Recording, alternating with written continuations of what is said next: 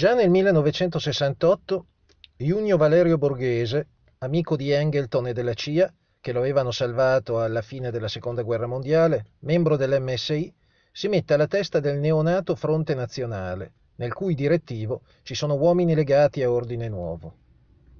Nel 69 esistono così a destra due grandi gruppi politici, uno legale, l'MSI di Almirante, e uno clandestino, il Fronte Nazionale di Borghese.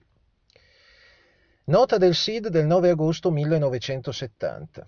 Il Fronte Nazionale ha delegati provinciali in diverse città. È collegato con Ordine Nuovo e Avanguardia Nazionale. È il più idoneo per influenzare a proprio favore forze armate e polizia. Il 12 aprile del 69, in un incontro tra Fronte Nazionale e armatori genovesi, Borghese annuncia la costituzione di gruppi per la salute pubblica per contrastare, anche con l'uso delle armi, l'ascesa al potere del PC. L'ora per il golpe viene fissata tra giugno e settembre. Ad appoggiare il progetto anche la mafia. Il giornalista dell'ora di Palermo Mauro De Mauro, che scoprì la connessione e anche il legame con l'assassinio di Mattei di questo eterogeneo mondo, sarà fatto sparire proprio nel 70.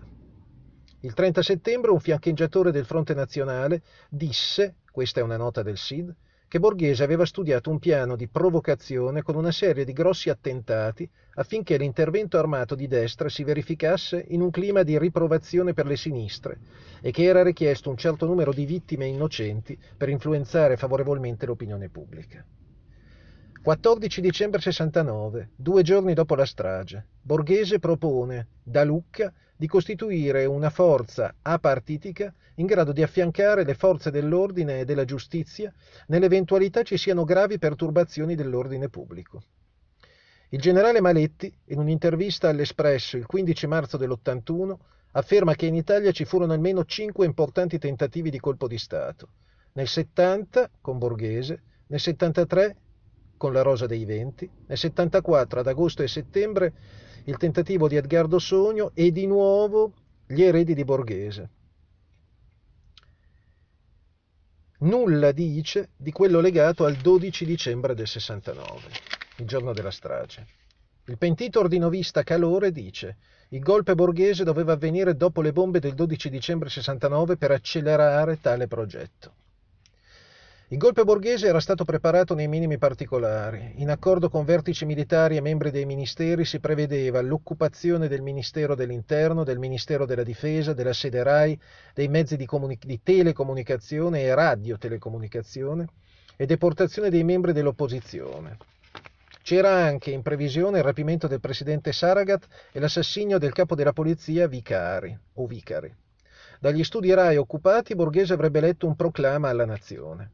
Il piano era già in avanzata realizzazione. La notte dell'Immacolata, dicembre 1970, quando Borghese ne ordina l'immediato annullamento.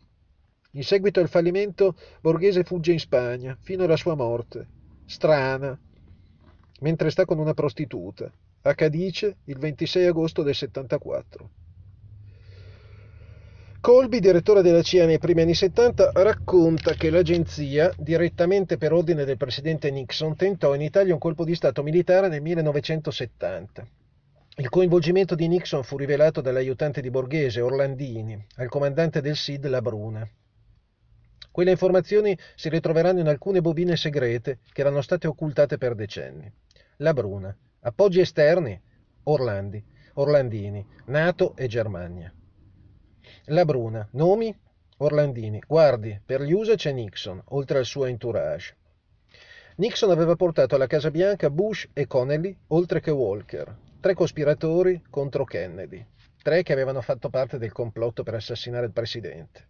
Il 15 settembre del 74 Andreotti, all'epoca ministro della difesa, consegna alla magistratura un dossier del SID che descriveva il piano e gli obiettivi del golpe, comprese le registrazioni tra la Bruna e Orlandini.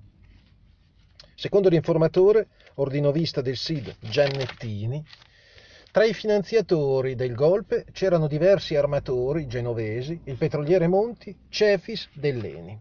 Ricordiamo che Cefis fu il grande nemico di Mattei che lo sostituì una volta che Mattei fu assassinato. Nel 91 si scoprirà che le registrazioni contenute nel dossier consegnato da Andreotti nel 74 non erano integrali.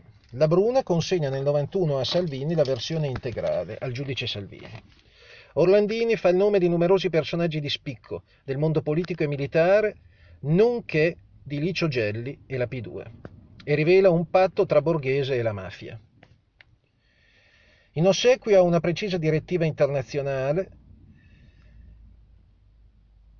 gli Stati Uniti, dal 66 in Europa, lanciano l'operazione Caos, la struttura super segreta e clandestina Anello mette i suoi uomini chiave a controllare l'opera di infiltrazione e manipolazione dei gruppi di sinistra. L'Anello era una sorta di CIA italiana destinata a divenire parte del servizio segreto ufficiale.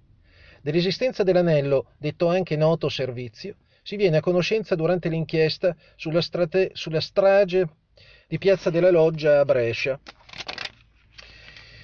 Le carte sull'anello emergono dagli archivi paralleli del Viminale. L'anello fu operativo in Italia dal periodo fascista fino al 1980-81, per quello che se ne sa. Dalle indagini condotte sull'ar- sul, sull'archivio parallelo del Viminale emerge come l'anello fosse una rete informale composta da imprenditori, faccendieri, ex repubblichini e uomini dei servizi segreti. Questa struttura faceva capo a quella filiera politica che più volte si oppose anche brutalmente ad Aldo Moro e alla sua politica e che vedeva in prima linea Andreotti.